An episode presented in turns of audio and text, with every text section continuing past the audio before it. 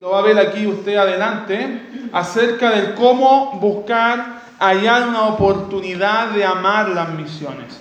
Muchas veces las iglesias comienzan a desvincularse de las misiones, pero no porque una iglesia tenga necesidad, no porque los hermanos tengan necesidades.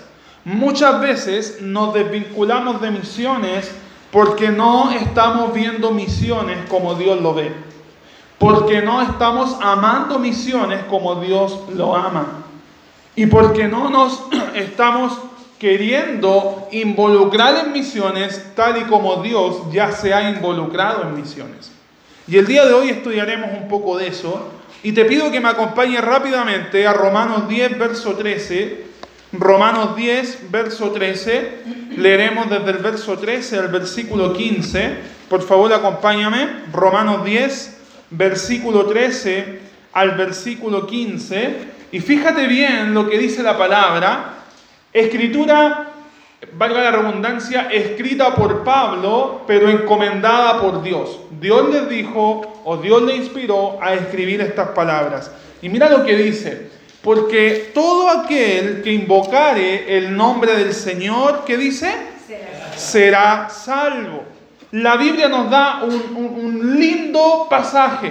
¡Wow! Aquel que invoque el nombre del Señor será salvo. En otras palabras, aquel que crea en el Señor tiene vida eterna. Aquel que ponga su fe en Cristo tiene una nueva vida, una nueva oportunidad, un nuevo comienzo. ¿Estamos conscientes de eso o no? Amén. Parece que no mucho. ¿Estamos conscientes de eso? Amén. ¿Estás consciente? ¿Sabes por qué? Porque Dios ya lo hizo contigo. Amén. Pero de lo que muchas veces no estamos conscientes es de lo que viene a continuación. Mira lo que sigue diciendo el versículo 14. Y Pablo lo hace a modo de pregunta para llevar a cuestionar nuestro corazón. ¿Cómo entonces invocarán a aquel en el cual no han creído? ¿Y cómo podrán creer en aquel a quien no han oído? ¿Y cómo oirán sin haber quien les predique? ¿Y cómo predicarán si no fueren enviados? Y mira lo que dice, sigue diciendo, como está escrito, cuán hermosos son los pies de los que anuncian la paz, de los que anuncian las buenas nuevas. Es hermoso ver en la palabra, hallamos salvación a través de Cristo. Pero cuánta resistencia muchas veces ponemos en el hecho de pensar en que para ver gente salva necesitamos a otro tipo de gente con los pies puestos en la calle, con los pies puestos en otras naciones, con los pies puestos en otros lugares donde yo no puedo alcanzar.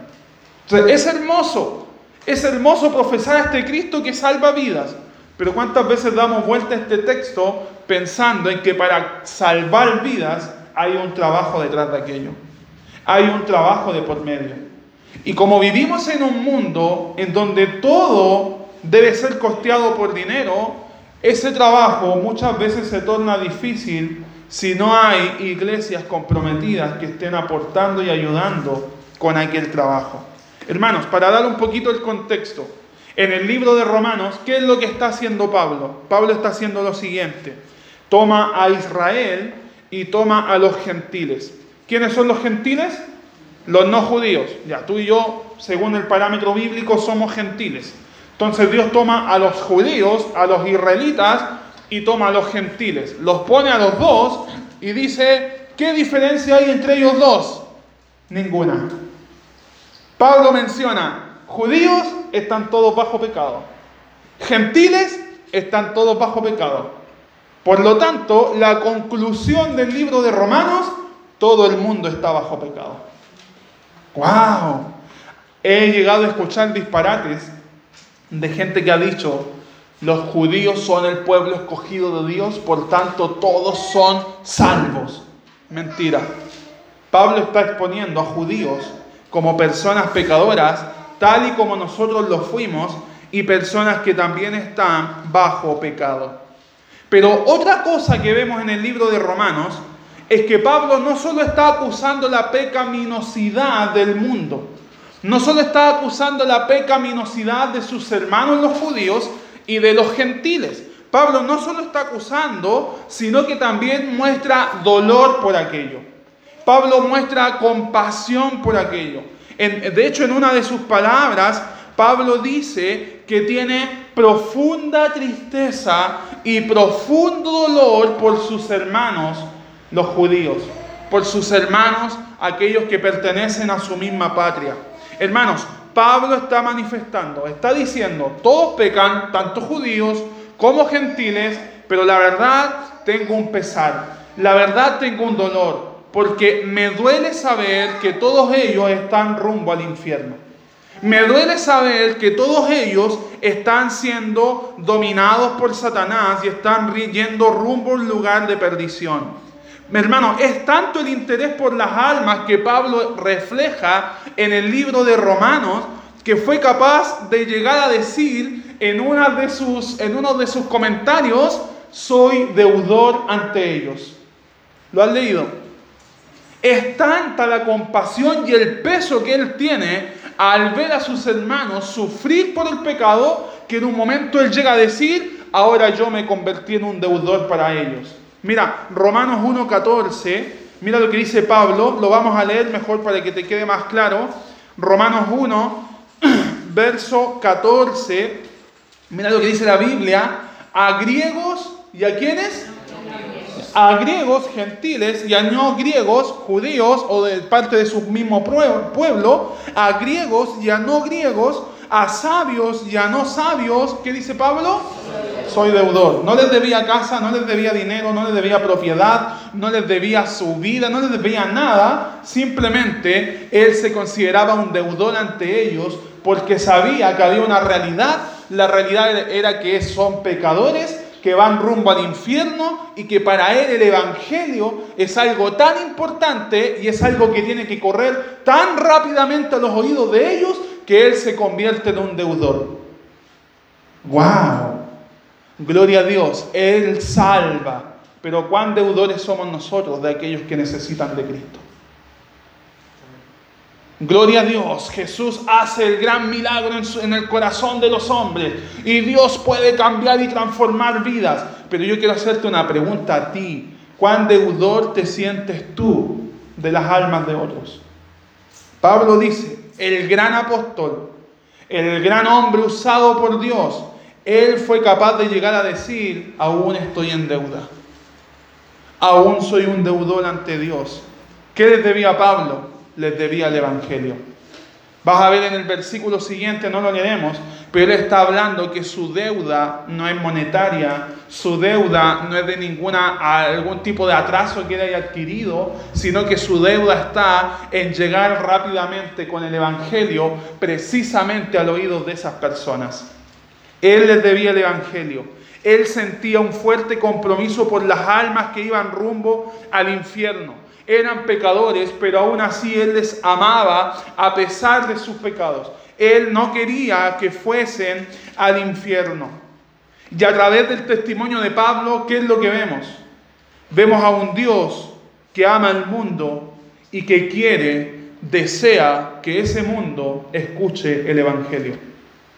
Detrás de todo lo que Pablo está reflejando en su epístola a los romanos, vemos a un Dios que está con el deseo de que ese mundo pecador al cual Pablo acusa sea un mundo que tenga la gran oportunidad de escuchar el único mensaje que puede llegar a cambiar el, rumbo de sus vidas.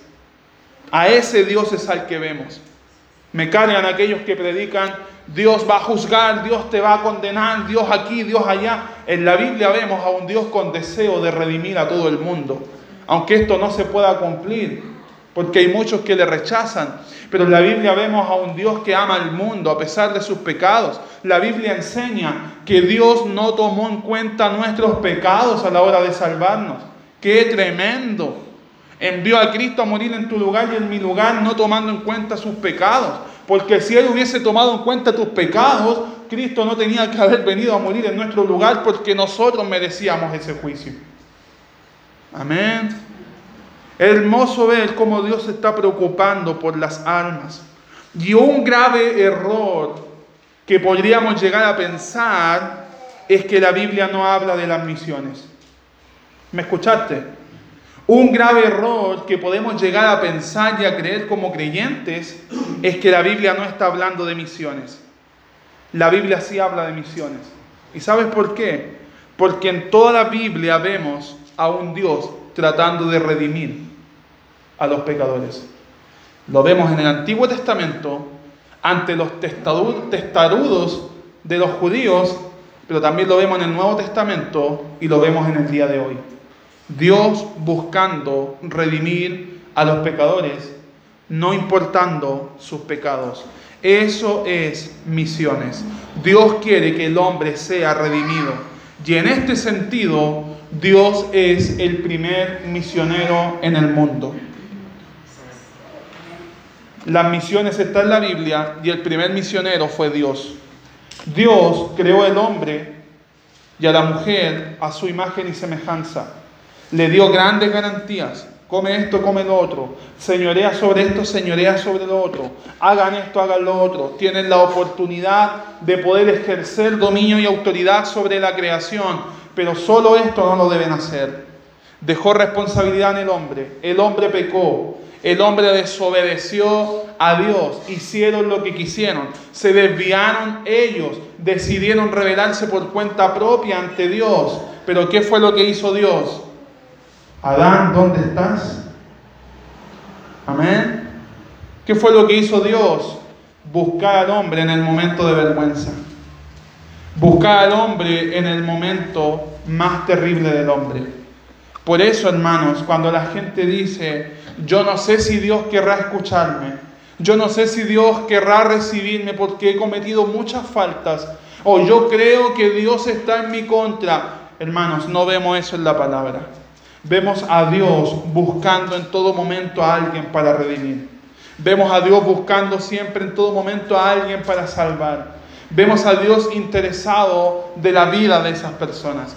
Dios no solamente llamó a Adán, dice la Biblia que le vistió. Recuerde que cuando Adán pecó junto a su mujer, se miraron los dos, se vieron desnudos y se avergonzaron. Es decir, la conciencia de pecado fue abierta. La conciencia de pecado les estaba hablando que ahora están contaminados. Se miraron desnudos, se avergonzaron, pero Dios dijo, tomen, vístanse. Dios recurriendo al hombre. El primer misionero que vemos en la Biblia es a Dios. Y en este sentido podemos ver que Dios ama misiones. Dios ama misiones. Hubo un predicador llamado Henry Martin, misionero a la India, y dijo lo siguiente, el corazón de Dios es un corazón misionero. Y mientras más nos acerquemos al corazón de Dios, más misioneros seremos nosotros. Amén. Mientras más nos acerquemos al corazón de Dios, entonces más misioneros querremos ser. Entonces, hermanos, surge una pregunta. ¿Por qué la necesidad de amar misiones? ¿Por qué la necesidad de desear misiones? ¿Por qué la necesidad de implantar sobre la Iglesia Bautista Omega el ministerio de las misiones? Y la Biblia nos da grandes pistas. Punto número uno, mira adelante. ¿Por qué amar misiones? Porque nos muestra que el amor de Dios es un amor universal. Nos muestra que el amor de Dios es un amor universal. Pregunta, ¿por qué tipo de persona murió Jesús? Pregunta, ¿por los más correctos? ¿Murió por los más fieles? ¿Murió por aquellos que más dan para la obra? ¿Por aquellos más dadivosos? ¿Por aquellos más generosos? ¿Por aquellos más bondadosos? ¿Por ellos murió Jesús?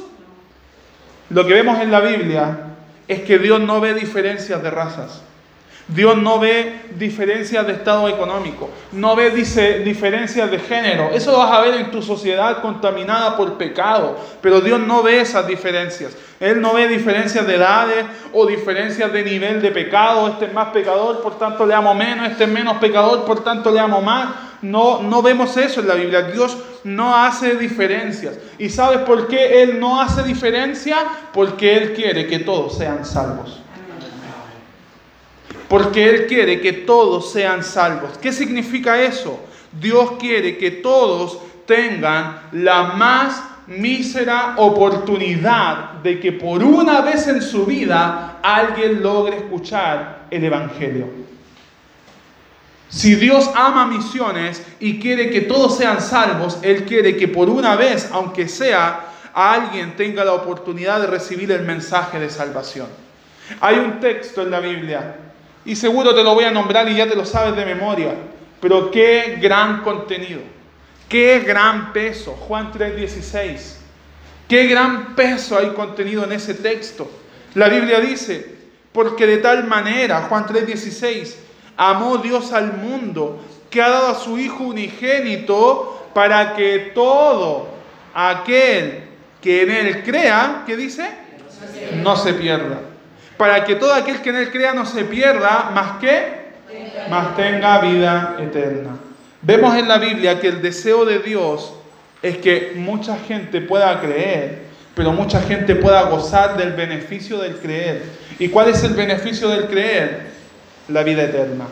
Amén. O sea, Dios eh, tiene el deseo de que esta gente, que muchas veces nosotros tildamos como gente mala, como gente pecadora, como gente que no merece nada de Dios, Dios dice, yo envío a mi hijo a morir por él porque yo quiero que él, él, él sea salvo. Amén. Amén. Primera de Timoteo 2, versículo 5 al versículo 6. Mira lo que dice la Biblia. Primera de Timoteo 2, versículo 5 y versículo 6. Dice la palabra, 1 Timoteo 2, 5 y 6, porque hay un solo Dios y un solo mediador entre Dios y los hombres. ¿Quién es? Jesucristo. Jesucristo hombre. Y mira lo que dice el verso 6, otro contenido de peso, el cual se dio o se entregó a sí mismo en rescate por todos. Dios no va a los más santos. Dios no se dirige a los más espirituales. Mucha gente me ha dicho, yo no voy a la iglesia porque no estoy preparado. No necesitas estar preparado. Dios te, llama tal y como eres. Dios te ama tal y como eres. Y Él hará de ti lo que quizás para ti el día de hoy no puede ser. Amén. No puedo ir a la iglesia porque no puedo abandonar el pecado. ¿Y quién te dijo que debes abandonar para llegar a Cristo? ¿Quién te dijo eso? ¿Algún religioso? ¿Algún legalista? ¿Alguien que te dijo que para entrar al cielo debes dejar todo pecado de lado? ¿Alguien que te dijo que tus obras son más importantes que el sacrificio de Cristo? Mentira. La Biblia dice que Él se entregó a sí mismo para ir en rescate de todos, independiente de tu condición, independiente de dónde vengas, independiente de cuán pecador o no haya sido en tu vida. Dios promete liberación y redención a aquel que se acerque en la condición que sea. Amén. El más grande ejemplo que vemos en la Biblia es el mismo ejemplo de la cruz de Cristo. Jesucristo crucificado, un hombre al lado burlándose de Cristo, pero otro hombre al lado que en ese mismo momento estaba siendo condenado por una vida cargada de pecados, estaba siendo condenado por una vida cargada de cosas malas, de cosas dañinas que había provocado en su sociedad. Él debía ser condenado, él debía ser juzgado, pero en el último momento de su vida, en la última instancia de su vida, ese hombre malo cayó bajo convicción. Soy pecador puso su fe en Cristo. ¿Y sabe lo que le dijo Cristo? Hey, hey, abandona tu pecado primero. No, le dijo, hoy estarás conmigo en el paraíso. Gloria a Dios. Gloria a Dios. ¿Te das cuenta del peso de estos pasajes? Él se entregó a sí mismo para ir en rescate por todos. El deseo de Dios es que este mensaje corra y que haga una obra nueva en el corazón de las personas. Por eso Dios ama misiones. Por eso Dios se entregó a través de, de, su Hijo para que las misiones fuesen cumplidas en el mundo. Hermanos, si Dios ofrece una nueva oportunidad, si Dios ofrece salvación, si Dios ofrece vida eterna, ¿Cuál es, ¿Cuál es el problema entonces? Porque hasta el momento has visto solo cosas bonitas. Ah, Dios salva, Dios se entregó por todos. Hay opción para que todos sean salvos. Amén, gloria a Dios, aleluya. pero ¿cuál es el problema? ¿Cuál es el desafío para nosotros? Y quiero que lo mires adelante como punto número dos. Y el, problema de esto es que a pesar que Dios quiere que todos sean salvos, el problema es que solo puede invocar a aquel que cree. Y ahí ya se complica el panorama para nosotros. Porque podríamos llegar a pensar, si Cristo murió por todos, entonces todos tienen la oportunidad de ser salvos inmediatamente. Pero la Biblia nos enseña y cómo invocarán en aquel que no han creído. ¿Cómo, invocarán en aquel en quien aún no han puesto su fe? ¿Cómo podrán tener una especie de relación cercana con Él si primeramente no le han creído a Él? ¿Cómo podrán despojar sus cargas y dejárselas en sus pies si todavía no tienen confianza en Él? ¿Cómo podrán decir Jesús necesito que restauren mi vida si primeramente Jesús no es nada en su vida?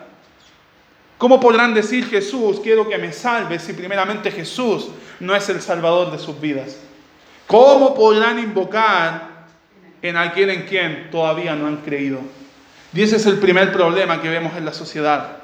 Gente que no va a Cristo porque no han creído. Gente que no llegan a confiar en Él porque no le conocen.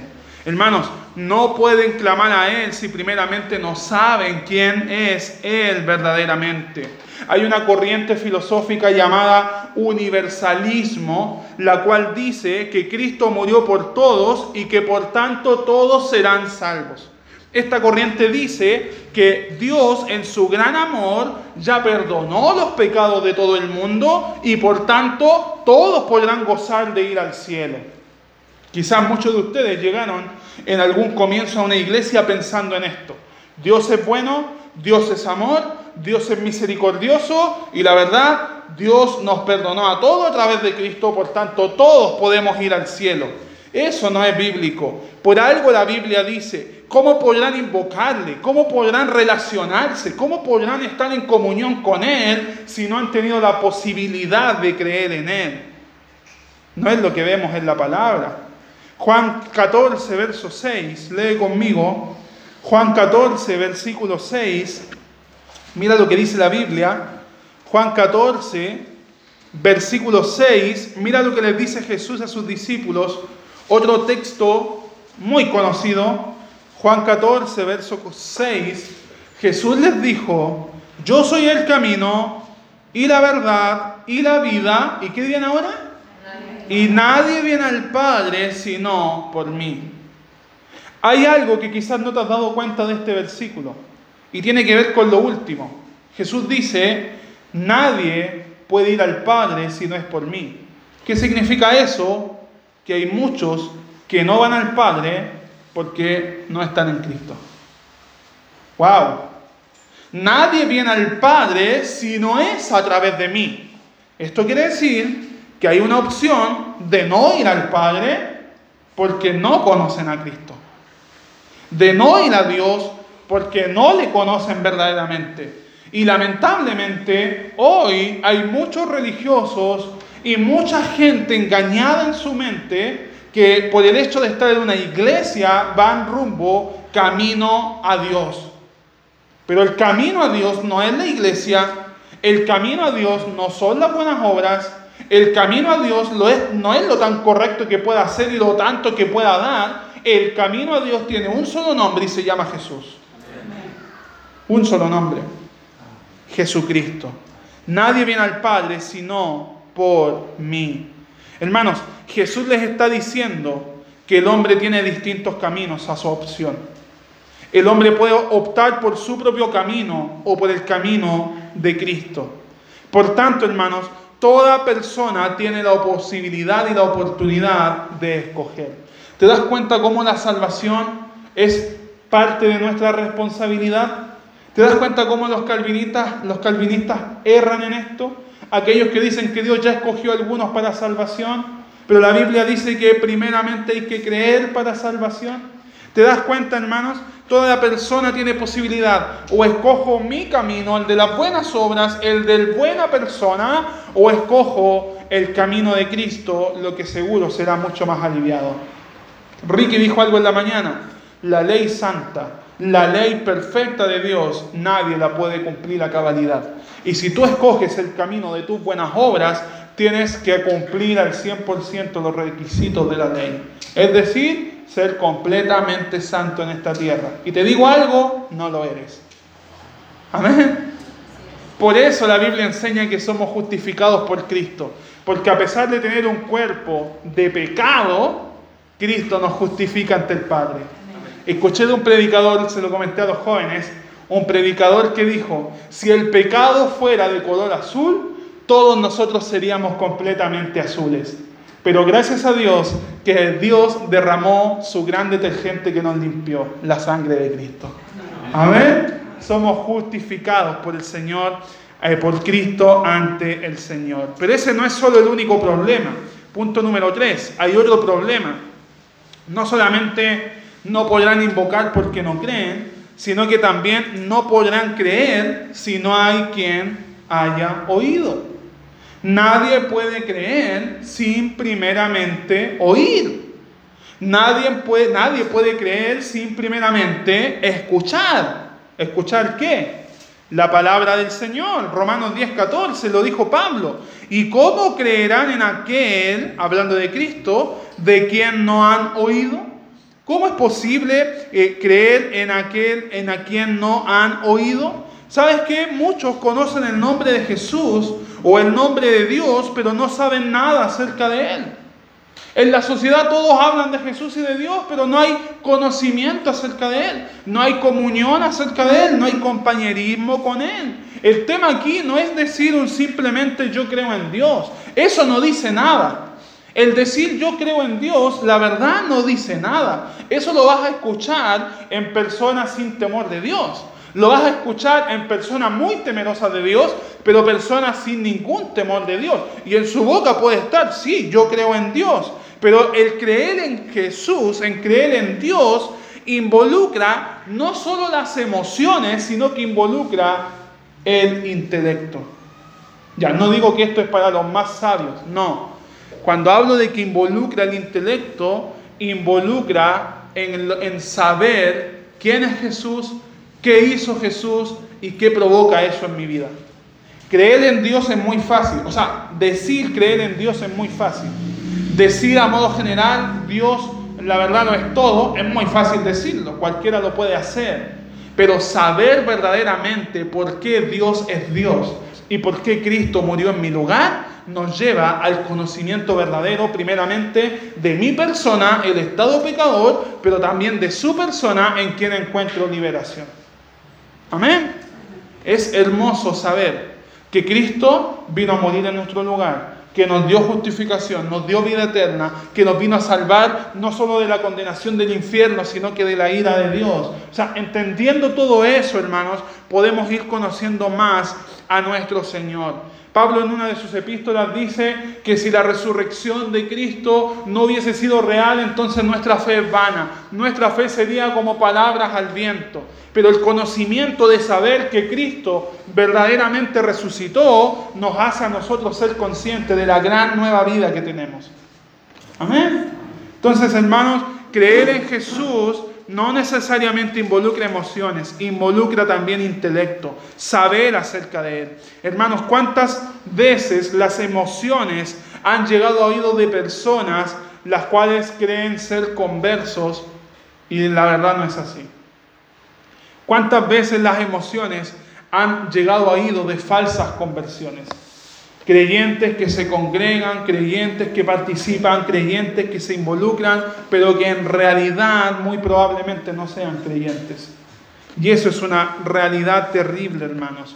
Muchos pueden decir creer en Jesús, pero no creer en el Jesús de la Biblia. Es un Jesús creado en su propia mente.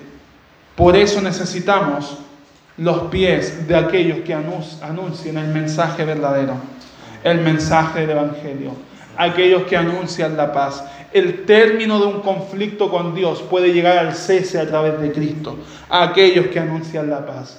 Amén. ¿Sabes qué? ¿Cómo podemos solucionar este problema? Y como punto número cuatro y último, ¿cómo podemos solucionar este problema? Gente que no logra creer, gente que no logre oír. Punto número cuatro, la solución está en personas claves. La solución son otras personas y esas personas son claves. Mira lo que dice el verso Romanos 10, verso 15. Romanos 10, versículo 15. Volvamos a lo que dice la palabra. ¿Y cómo predicarán si no fueran, qué cosa? Enviados. Ya, ¿cómo le invocarán si primeramente no creen? ¿Cómo no creen si primera, cómo podrán creer si primeramente no escuchan? ¿Y cómo podrán escuchar si no vieran algunos que fueran enviados a enviar ese mensaje? ¿Se está entendiendo? ¿Cómo podrán escuchar si no fueren enviados aquellos que deben predicar? Hermanos, nadie podrá ser alcanzado si no estamos proveyendo solución. Y esa solución, ¿sabes cómo, cómo puede llegar? Enviando obreros. Es lo que dice el texto, no es mi opinión. No podemos alcanzar si no estamos enviando. Pero si no podemos enviar, podemos sostener. Si no podemos enviar, podemos ayudar. Si no podemos enviar, podemos estar sosteniendo, hermanos. Por eso mismo nosotros tenemos la idea de plantar más iglesias, mandar misioneros, dar a misiones, porque lo que queremos es que, que obreros sean enviados para que prediquen y esta escala que va descendiendo pueda ir en ascenso. Amén. Mira lo que dice Filipenses 4, verso 15, para que seamos más conscientes de esta realidad. Filipenses 4, 15, leamos hasta el versículo 18, por favor. Filipenses 4, 15, Pablo dando su testimonio. Y mira lo que dice Pablo y es muy interesante y debiese llevarnos a la reflexión a nosotros mismos. Mira lo que dice Pablo a la iglesia de Filipos. Y sabéis también vosotros, oh filipenses, que al principio de la predicación del Evangelio, cuando partí de Macedonia, ahí está mostrando que eres un misionero, cuando partí de Macedonia, mira lo que dice Pablo y esto es penoso, ninguna iglesia participó conmigo en razón de dar y recibir.